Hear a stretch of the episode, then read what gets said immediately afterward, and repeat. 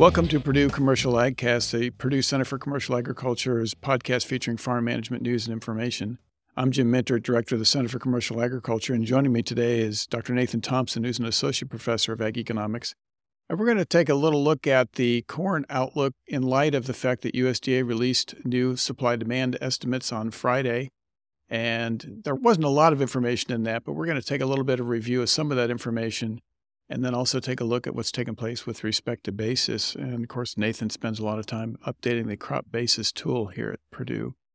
So I think the big news in the corn crop really isn't coming off of the WASDE report on Friday. It continues to be what's going on with respect to the crop progress. As of June 6th, 45% of the U.S. corn crop was in the D1 to D4 drought category. And if you look at the crop progress report that came out Monday afternoon, just yesterday, progress is not looking good relative to recent years. I think the good to excellent category was about 61%. That's a three point drop compared to the prior week. And you can't make too much of these crop ratings this early in the season, but it is unusual to see that low of a percentage of the crop rated good to excellent. And, you know, as you look at the individual states, I think uh, Indiana dropped pretty hard. I think it was down seven points compared to a week earlier. Ohio was down seven.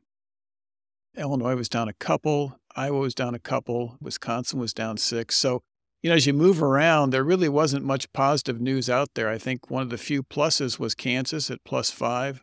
Missouri was up slightly at plus one, but they had a relatively low rating to start with, and so did Illinois.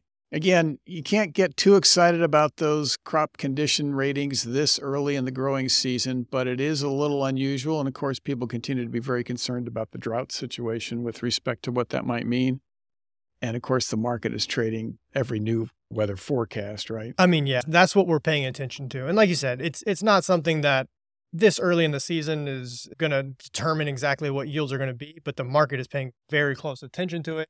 And as time goes on, right, that will start to impact yield if we don't see kind of timely rains that we need in some of these areas that are pretty dry. Yeah, in past years, when you start worrying about the corn crop, it usually is because you had trouble getting the crop planted. That was really not the case this year. Most people were able to get the crop planted in a reasonably timely fashion, although uh, having just got back from kind of a mini crop tour in Indiana, I was a little surprised at how late some of the corn was, but that's not necessarily representative of the broader picture. But still, you can see even traveling down the highway, you can see some issues with respect to emergence, some spotty stands, things looking maybe just a little more ragged than what you'd normally expect to see. So, on the report on Friday, USDA did not adjust their yield estimate. They're sticking with the trend line estimate that they've been using, which is 181.5. When I estimate a trend using a slightly different time frame, I actually come up with a slightly higher trend yield of 183. And you know, looking ahead, most years USDA sticks with that trend yield on the July report as well. So it'll be interesting to see how weather conditions play out these next few weeks and whether or not USDA chooses in the July report to stick with that trend yield in the absence of actually some survey based data. But they have on occasion reduced the yield in July, so we'll see how that shakes out. But we're still sitting with that 181.5. And you know, I think it's important to remember that trend yield is just that. It's just a mathematical trend. It's indicative that over long periods of time, technology improves and yields tend to go up. But on a year to year basis, we can deviate pretty significantly from that trend yield. And of course, last year was a case in point. Yield was at 173.3, well below trend. 21, yield was a little bit below trend, where we were at 176.7. Both crop years 19 and 20, we were below trend. So we could still see a significant movement away from that trend yield. And I guess I just emphasized all the negatives with respect to trend yield. Go back to 16, 17, and 18, we had yields that were above trend. And it's still early enough that if the weather conditions improve, we could still see some very good yields. And I think it's important to remember that when you start thinking about the outlook. Just a reminder USDA is going to release the planted acreage estimates on June 30th. Those are estimated here as of essentially the center point for that is June 1. Their estimate back in March was 92 million acres. I really haven't seen any information that would suggest that we're going to deviate much from that. I don't think we had enough crop planting difficulties to have people back away from corn. What do you think, Nathan? Yeah, I haven't seen any major discussion of that being, you know, something that we're going to see a huge change on, but again, you know, you never know. One point I guess I kind of wanted to make is it does not take a 2012 type of drought to make a difference. So USDA is projecting 92 million acres of corn. They're using the trend yield number of 181.5, and that gives them a production estimate for this year of 15.27 billion bushels. So that's up from 13.73 last year. So that's about a billion and a half bushels more than last year's crop. It's above the 21 crop, which was almost a record. That was at just over 15 billion bushels. The 16 crop was 15.15 billion bushels. That is our record large corn crop. So if that materializes, 92 million acres at 181.5 bushels to the acre, that would be record large at that 15.27 billion bushels, but we could fall below that. So keep that in mind. And with that kind of a projection and looking at USDA's demand estimates for the upcoming crop year, this is really the negative story. That gives them a corn ending stocks number of 2.26 billion bushels. That's up from 1.45 from the 22 crop uh, and that would be one of the largest corn crop carryovers we've had in quite some time. I think in 2018, we were at 2.22 billion bushels. I think in 2016, we were very close to that 2.26. So it's been a while since we've seen that kind of a carryover. And the big point is the huge change relative to these last three years. The last three years, uh, looking at the 2020 corn crop, the 2021 crop, and the 2022 crop, we had carryovers of less than 1.5 billion bushels. In the 2020 crop year, we were down to 1.23. 21 crop year, we were at 1.38. In the 22 crop, as I mentioned earlier, we were at 1.45. At least that's USDA's current projection. So it's a big swing in the carryover. And of course, that explains the negativity we're seeing with respect to prices, right? Yeah, that's exactly right. It's weighing on markets. But again, that's a pretty early projection. And so time will tell, you know, what those numbers are actually going to look like. So if you look at it in terms of ending stocks as a percentage of usage, that would push that ending stocks estimate for the 23 crop all the way up to 16%. And again, put that in perspective, in 2020, we were at just a little over 8% of ending stocks as a percentage of usage. In 21, it was just a little over 9%. USDA's current estimate for the 22 crop leaves us a little below 11%. I think 10.6 is the way that works out, 10.6%. So 16% is a big move, as we just indicated, and takes us back to the levels we haven't seen since the 2018 crop. We had about a 16% carryover coming out of that one. We had about a 16% carryover coming out of the 2016 crop. 2017 was 14, 2019 was 14. It's a big switch with respect to the increase in the carryover stocks. And again, that, that's indicative of why we've seen so much negativity in corn prices here over the last uh, several months. So I thought it'd be interesting in light of the fact that USDA didn't really make any changes on the balance sheet with respect to the domestic situation to look a little bit more deeply at what's taken place with respect to corn exports. And I think, you know, it's been kind of a bit of a surprise. If you look at the US versus the major competitors, and just as a reminder, those major corn export competitors are Argentina, Brazil, South Africa, Ukraine, and Russia. You can see how we've lost ground relative to those competitors. If you look at those competitors here in 23, USDA is projecting that those on a combined basis would be able to export about 4.8 billion bushels. That's more than four times what USDA is projecting for the U.S., projecting U.S. exports at about 2.1 billion bushels. And, you know, Nathan, you've been talking about weak basis. We're going to talk about that more a little later at the river markets because of weak export demand. USDA is forecasting a rebound in exports in 23, but it still doesn't take us back to where we were in 21 or 22. In the 20 crop, we had exports of 2.75 billion bushels. They're forecasting 2.1. So that's about 650 million bushels less than we exported in 2020. Uh, it is up about a little over 300 and almost not quite 400 million bushels compared to where they had us at the 22 crop. So that's the good news. But still not recapturing that market share that we had previously, right? At least in recent months, the lack of export demand for U.S. corn has certainly weighed heavy on basis at those river markets. And so it's good to see a projection that we could see those recover. But again, yeah, it's not going to be back to the levels where we were several years ago. And, you know, it's a little hard to project at this stage, but it doesn't suggest that those river markets are going to be extraordinarily strong in the upcoming marketing year, right? At this point, yeah, that doesn't seem to be the case that they're going to be strong. But again, it's we've had an interesting couple of years as you think about river markets. You know, we've gone from extreme drought to flooding at the river, and that has had also big impacts on basis. And so there's more factors at play there. So again, you know, time will tell as we get to harvest for 2030 crop what's going on with the river kind of physically, as well as what's going on in these export markets from a demand perspective. You know, I wrote an article that we posted on our website a few weeks ago talking about the weakness in corn exports and the likelihood that we were probably not going to be able to hit USDA's target with respect to exports. And in fact, they did reduce exports a little bit. So thought it'd be interesting to look at, well, where's the competition? Because that was one of the questions that article kind of raised. And I think as soon as I posted it, somebody sent me that question and said, well, you know, what else is going on here? And so let's take a look at uh, South America in particular. If you look at corn exports coming out of Argentina and Brazil, and looking almost 25 years, going back to 2000, you know, you can see both of those have been in a fairly strong uptrend. There's definitely some variability. The mm. corn exports coming out of Brazil are a little more variable than those coming out of Argentina.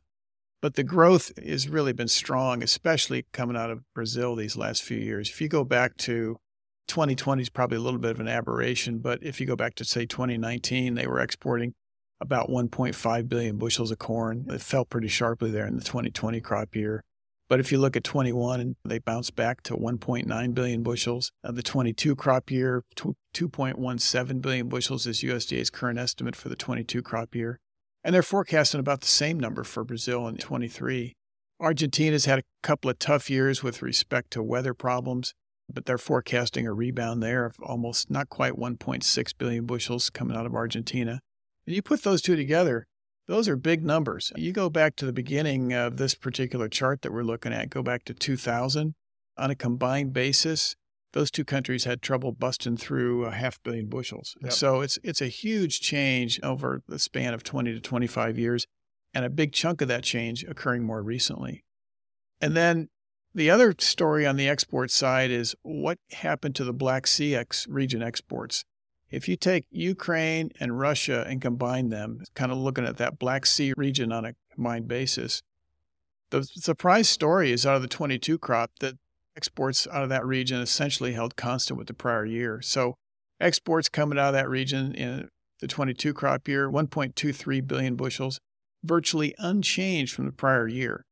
And, you know, that's an astounding number, right? It the is. ability to move corn out of that region was way better than probably anybody, myself included, thought possible last spring. Last spring, we were all dialing back with respect to what the exports might be out of that region. They were able to get it out of there in a variety of different ways, some of it legitimate, some of it not so legitimate, but nevertheless, they moved the corn.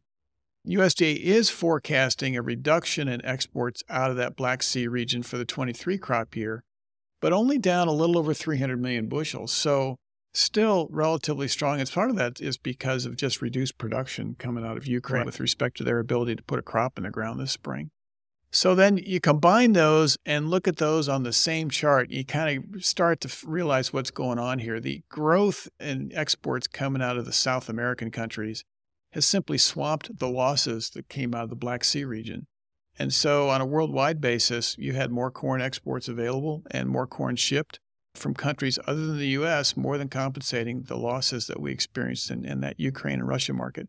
And that just wasn't what we thought was going to happen last March, April, and May. I mean, the talk was all just how little corn was going to be able to move out of that region, and instead was surprisingly close to normal movement. So, again, just where does that leave us in terms of prices? The USDA is forecasting a market year average for the 22 crop of 660. That was up from $6 in the 21 crop. And now for the 23 crop, their estimate is $4.80, so a decline of $1.80 compared to the 22 average. And that's really all based on their expectation for that really large carryover going from in ballpark numbers about 10% carryover of usage to roughly 16%. And so, you know, what takes place this summer with respect to crop production is going to have a huge impact on how that plays out. But the market especially before this rally that got started here the last few weeks, was really anticipating almost exactly what USDA is forecasting, namely the 92 million acres and the trend yield of 181.5. That took December corn down below $5 for a few days But these last couple of weeks, as we have been more concerned about weather, more concerned about drought, and the possibility that the yield number could come back off of that 181.5, has enabled us to put almost 60 cents on Dec corn. So Dec corn, a little bit before we recorded today, was trading at about 558. And as I mentioned before, it had a low of just a little under $5. So, you know, Nathan, neither one of us are big chartists, but we're looking at a chart and you have to think about, well, where's the next point of resistance on that chart? The next target's probably going to be somewhere in that vicinity of about 570, 575. Yep. And then actually some stronger resistance, perhaps up in the vicinity of about six dollars. Yeah, Those right would be the six, next yep. couple of dollar, next couple of targets for corn. If we continue to have dry weather and people continue to have concerns about what's taking place with respect to yield. But it's early. If we start seeing a change in the weather patterns and we start seeing moisture improve, crop condition ratings improve, it wouldn't be too surprising to see us come back and challenge those lows that we put in here roughly two and a half or three weeks ago. That's exactly right. I mean, it's really a, paying attention to what the forecast is, is going to swing these markets over the next probably four to six weeks. So you've taken a look at the updated crop basis tool, and I think it's important to just maybe the start here for folks that haven't looked at the crop basis tool lately. Tell us a little bit about the enhancements because you've completely redone the tool and it is a much different tool. To me, a much better tool than what we had before. Yeah, so we made some improvements, kind of rolled those out, I don't know, probably a month ago now. So if you haven't had a chance to look at it, I mean, the, the basic improvements are changes. You know, the overall structure is the same. You're looking at the, the same sorts of data. But number one being, you know, we've always had the regional basis data in Illinois, Ohio, Indiana, and Michigan. We've added the state of Iowa. That was a request that I frequently get from users, people, uh, you know, that that are doing business out that way or people out that way, you know, we're curious if that was something we could do. And it's a big task to add states, but that was one that I frequently get asked about and was able to include in this most recent update. So that's, you know, from kind of the regional basis perspective, that's the big change there. In addition to that, you know, on on the webinars that we do every month, I for several years now have been tracking uh, ethanol plant basis for the state of Indiana, soybean processor basis for the state of Indiana, and kind of Ohio River basis kind of as a proxy for for what's going on in those export markets. And those are really things that I tracked personally and were not as a part of the publicly available crop basis tool. So those are now part of the tool. So you can look at ethanol basis not only in Indiana but all of the states that are covered by the crop basis tool. And again, that's a state average, but it's useful to think about how those markets may differ from other markets. Soybean processor, same thing, state level. You can get that for any of the states. And then the Ohio River basis is obviously, it's not a state, it's just kind of averaging across southern Ohio, southern Indiana, southern Illinois, taking all of those those terminals that are on the river and averaging them together. And again, so those those weren't previously available. There were things that I talked about, but now it's really nice to have them as part of the tool so folks can look at those for themselves. And again, all the same inputs, you know, you can select obviously whatever futures contract month you want to look at nearby or deferred futures contract months. Same idea where you can look at historical averages relative to the current crop marketing year. You know, pick whatever years you want to average across. Another kind of new feature there that you can kind of see on what we're going to talk about in the next couple slides here is not only can you look at those historical averages as well as the current marketing year, but you can add any individual year you want to look at and kind of layer those on top of each other. That was something that I always, again, I did some of that with my own calculations, but was never really part of the, the previous version of the tool. But it's useful because we talk a lot about, you know, similar years and whatnot, and I'd have to show, you know, numerous charts or just average across those years. Now you can really look at those individual years and kind of into, you know, how do the patterns this year line up with those? So anyways, those are kind of the updates. I don't know if there's anything else you wanted to add to that, but those are the main new things that are part of the new version of the tool. Yeah, it's just a lot more flexible than the Yeah. old tool. The old tool was pretty good. This is a really much nicer version, I think. So Yeah. I, I really like the the enhancements, especially the fact that you can look at the ethanol plants, you can look at the river basis, you can look at the soybean processor Yeah. basis. That to me was huge. It's a big improvement. Cuts down on my work time too. And getting ready for these webinars used to take me, I don't know, an hour. Now I can do it in five minutes when I just go take the chart straight off There the you go. website. So it's great for me. I'm really happy. And I did it. a little of that today myself. so we'll we'll talk about that in a few minutes. Yeah. So.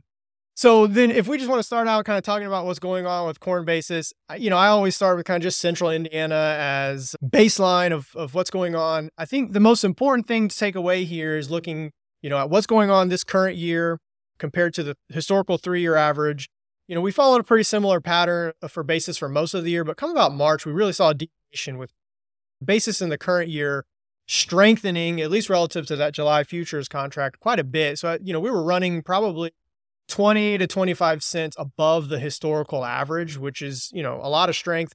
There's a number of things going on there. I think part of it being kind of tighter carryovers as we move towards the end of the crop marketing year drove some of that strength in basis. Now, you've mentioned, right, at this point, as we look forward, we're expecting those carryovers to really improve going through the 23 crop year. But at least for now, as we were finishing out that 22 crop marketing year, we have somewhat tight carryovers, and that has led to some strength there in basis. But what's really started to happen is we've seen that maybe start to change. And again, that change is dependent on kind of what you're looking at regionally or what you're looking at, like you mentioned, whether you're looking at maybe a river market and what's going on with exports or looking at ethanol plants. And we'll talk about that in the next couple of slides. But in addition to showing this kind of looking at it relative to July, that's really a near term forecast because if you think about it, the July contract's going to go off the board here in the next four weeks or so. And so I also wanted to look at, okay, you know, if, if we expect the basis to, you know, kind of what it is and really start to weaken as we move towards expiration of that July contract here over the next couple of weeks, well, what's going to happen, you know, a little bit longer term, maybe through the end of the summer. And so to do that, I, I just looked at the same chart looking at the September corn futures contract. And again, I think the main takeaway that I want to say from that is based on 2020, 2021 as a similar year. I don't think I mentioned that on the previous discussion, but so I've included 2020, 2021 crop marketing year as kind of a litmus. We've we've done some different podcasts and written some different articles about what's going on with basis here in the last couple of months. And we've been using that year as a comparison year because again, it's not the same as what's going on this year, but in 2020, 2021, we saw a big increase in demand for corn from China. So, kind of export market driven. And that led to quite a bit of strength in basis that year. That's not exactly what's happening this year. This year, kind of tight carryovers, both supply and demand really kind of playing into that. And so the factors that are motivating it aren't the same. But the important piece to be that, you know, in a, in a year where maybe we have some tight carryovers, that leads to maybe some inversions in futures markets, which we've talked about in some of our previous stuff. That leads to, to the potential for some strength in basis. So if you use that year as kind of a proxy for maybe a year where we had some similar conditions, obviously basis has followed a similar pattern to that this year. And if you look at that September contract and you're trying to forecast out, the main point that I want to make is, you know, maybe basis could stay strong relative to that September contract through the remainder of the crop market year, but not a lot of potential based on that 2020 2021 marketing year to think there's a lot of upside potential on basis there probably more of a weakening a slow gradual weakening as we move towards you know harvest of the 23 crop the thing to keep in mind there though and we talk about this a lot we did some research several years ago with a graduate student. In this june july august timeframe basis is just extremely volatile and extremely difficult to predict right? And so there's a lot of factors that can come into play weather obviously being a big one. And so, you know, if we see continued dryness, there certainly could be strength in basis as people who need to get corn, you know, this summer are going to need to pay for it because we're going to want to be carrying some of that over when we know we're going to have a, a potentially shorter crop. And the, the opposite would be true as well, right? So if we get the timely rains that we need, given some of the dryness that we see in the Midwest, we could see basis again weaken more than than what we see here. So both of those are in play, extremely volatile, but just trying to think through some of the factors that that might impact that. So the Ohio River has been kind of interesting. We've been watching that really going back to last fall when we had such dry conditions in the southern part of the Mississippi River, right? Yeah, we've seen some pretty wide swings down there. And again, so if you even start back last fall, dryness in the river resulted in the inability to really move corn or at least move corn at reasonable shipping rates. And that just hammered basis. What was interesting to see, though, is, and you can see this on the chart, that recovered relatively quickly, which I think was somewhat of a surprise as things started moving along the river. Some of that kind of normalized. And really, we got back to normal, quote unquote normal, you know, the, the historical three year average by the end of the year, probably by the end of December, really. And then what's interesting is we went from that extreme weakness to really, again, similar to what I was talking about with that regional basis. You know, at the river, we saw strength in basis starting in about March. Again, probably more than what we saw in central Indiana. So probably more like 40 cents above that historical average. So a lot of strength. But again, like I mentioned, what we've seen is in recent weeks, that strength has started to erode. And it, in particular, the river market is one place where we've seen that. And again, it comes back to our discussion previously of what's going on with you know U.S. exports of corn and continued weakness there has just started to chip away at kind of what basis levels are down there at the river market. And we've seen a big decline there, basically starting about the beginning of May, back in line with that historical three year average. And so, again, if you look at kind of what the expectation is there, we're really in line with that historical average and would expect that to continue to kind of gradually weaken as we move towards the 23 harvest. So this is probably a good time to point out if you're looking at the crop basis tool, you can hover over the individual data points on that and get the actual numbers. And this chart that we're looking at now, which is the Ohio River corn basis chart for the July contract, is a case in point where that's really useful because the swings have been so big that it's a little hard to tell exactly. You know, if you look at the decline or weakness in basis we've experienced since late April, early May, it's about 25 cents a bushel, right? That's right. Yeah. I mean, it's been a big move. The chart maybe hides that a little bit because it doesn't look that like that much space, but it's really a pretty big move at about 25 cents. And we've seen it just bouncing around since then, but that's enough to make a big difference on returns, right? It is. I mean, that's a great point. And again, it gets back to our discussion earlier of last fall. It also puts into perspective the extreme weakness of basis, you know, dollar under that we saw last fall. And because the chart's moving down to to even show that, kind of hide some of what's been happening recently. And that's just kind of the nature of, of how you build a chart. But you're absolutely right. If you hover over those, you can see. And again, I, I agree. I think that you really got to, to, to look at those values to see how much of a decline in basis we've seen at those river markets in the last, again, three, four weeks. Yeah. If you just take your mouse and hover over the individual data points, the actual numbers just pop up on your screen. That could be pretty useful. So then kind of the last piece to kind of round out this discussion from a corn perspective is just thinking about what's happening at ethanol plants. So again, this is just looking at Indiana in particular. If, know, if you're in a different state, you could get the same information for your state. But I'm looking at Indiana, so it's just averaging all the ethanol plants in the state of Indiana, kind of one kind of index of ethanol plant basis.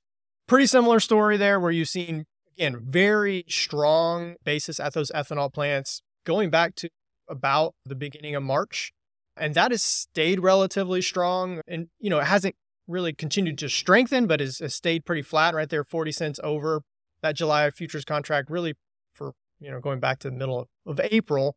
And again, the same things that I said regarding some of the other kind of basis values are at play here. And that is, you know, as we approach expiration of the July futures contract, the chart would imply, right, we would see that kind of weaken. But again, ethanol plants in particular, we could see some volatility in basis here as we move through the remainder of the summer, given that ethanol plants are one of those end users who it doesn't really matter what's going on, they need corn, right? That's that's what happens at the end of the day. And so when you when you think about years where crop is short in those summer months, ethanol plants are really the prototypical example of seeing huge basis plays come into the picture. And so, for example, if we see dryness continue and, and people really do start to worry about the condition of the 23 crop, you know, we could really see big swings in ethanol plant basis. Now, that also is is kind of counteracted by this idea that we have maybe weaker export demand. So you would assume that potentially there would be more corn available for these ethanol plants. So again, that impacts some of that swing, but really paying attention to what's going on with weather here over the next several weeks is going to have a big impact on what happens at basis at these ethanol plants. I always talk about basis reflecting local supply demand conditions. And to me, when I look at ethanol plant basis, it truly does. Yeah. I mean, you can really see what happens in the local market within a 50 to maybe 100 mile region of those plants.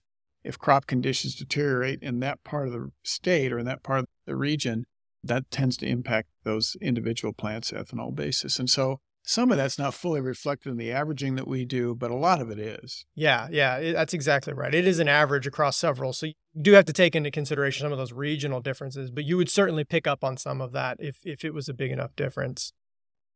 So then shifting our focus away from maybe what's happening in, in current basis markets, thinking about kind of old crop corn to new crop opportunities. We talk about this frequently on the webinars, and so I think it's it's useful to continue that. But I also wanted to kind of put another plug in for the new version of the Basis tool, and kind of you know in the past I just kind of pass over where I got these numbers and, and haven't really done a lot to explain it because you couldn't get them out for yourself, so to speak, right? You had to do some kind of back of the envelope calculations. Whereas now, the new version of the basis tool will allow you to replicate some of what I do here. So I kind of just wanted to walk you through what my thinking is, right? So as I think about these new crop opportunities, as we sit here today in June, I'm looking ahead saying, okay, well, I'm going to use December 23 corn futures. So this morning, those were at 553. They're up a little bit today, but again, that doesn't make, you know, a huge difference. Maybe, maybe a nickel uh, up from, from where I have there. And then I'm saying, okay, well, if I'm looking at fall delivery, how am I going to come up with my expectation of basis for fall delivery in the fall of 23? So what you would need to do is you need to look at the most recent three years. In the old crop basis tool, like we didn't get those most recent three years until we fell into the until we got to September, right? You you couldn't really look at it until you got to September. Now, the way that I have it set up is it defaults to the most recent three years. So, you know, as we sit here in the end of the 22 crop marketing year, the most recent three years would be 2021, 2022, 2020, 2021, 2019, 2020. But the 2022, 2023 data, this year's data is available in the tool. And so if you go in and you just change the default of that historical average, you get rid of 2019, 2020, and you add in 2022, 2023, which is what I've done here, then you basically get next year's historical average. You're getting that prediction or that expectation of what basis is going to look like next year before we get to September. So again, it's not a huge feature, but I think it's really useful as we think about kind of new crop marketing and what kind of expectations of basis in the coming crop marketing year are going to be. So that's what I've done here on this chart. And if you look at that, end up with an expectation of basis, you know, in that October fall delivery timeframe of about 25 cents under. So again, that's a number that I've used for a lot of years, but now you can see where I'm getting that from. And again, that will change year to year depending on the historical years that are in the and, there was a way you could do that sort of back of the envelope, which Right. is what you and I were doing, but you had to mess around with the historical and back off that Yes. a little bit and add back in the current year. And you could do that by hovering over the mouse and, Right. you know, messing around and do using a spreadsheet. Now you can do it almost instantaneously, which Yeah, is really cool. Yeah, it's just kind of explicitly done for you if you kind of understand what you're adding and taking out. So yeah, it, it just ease, right? It's nothing more than convenience, but I think it's a good feature. And again, now I can show you, you know, on a chart what that looks like. You can replicate that for your particular situation or region or whatever you're wanting to look at. So, anyways, you take that 553 corn futures price at 25 under basis. That puts you at an expected cash price for fall delivery of $5.28. You know, we don't have Michael's break even stuff in here, but he did send some information. I mean, that's well below where he's at on break even price for corn for the 23 crop on average productivity soil. And so, again, it's not the end of the world. You know, maybe you've done some pricing earlier this year when, like we said, prices have, have been quite a bit better, but it does get your attention in terms of what's going on, where markets are, where costs currently are. And as we think about income in the 23 crop year, we're not looking at 2022. We're not looking at 2021. So we need to start thinking seriously about what our marketing alternatives are going to be moving into that 23 crop year because again, we're below break evens there, at least at current price levels. And that is significantly stronger than it was just two and a half or three weeks ago, right? We were well below $5 at that point. So you took a look at the Illinois price distribution tool to look at the risk of prices going up and down from current levels. You might share that with us. Yeah, so that's kind of the last piece here. Obviously, we've talked a lot about the basis component of that cash price projection that I just showed you, but there's obviously also going to be volatility and movement in futures prices.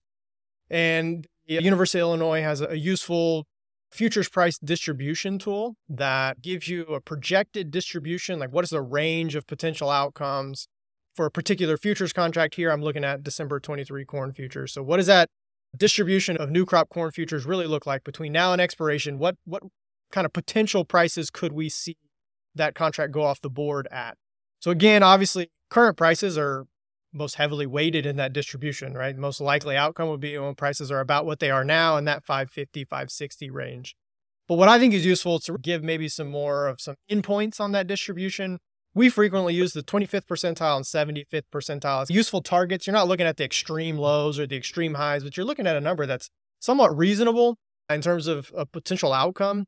And so if you look based on kind of current volatility, current price levels, it's estimating that there's about a 25% chance we could see that December 23 corn futures contract go off the board for $4.75 or less, which that's a 75 cent or so decline from where we're at now, but that 475, and that's not adjusted for basis, right? So that 25 cent under basis would put you at a 450 cash price for fall delivery. That's a big difference uh, from where we've been in recent years.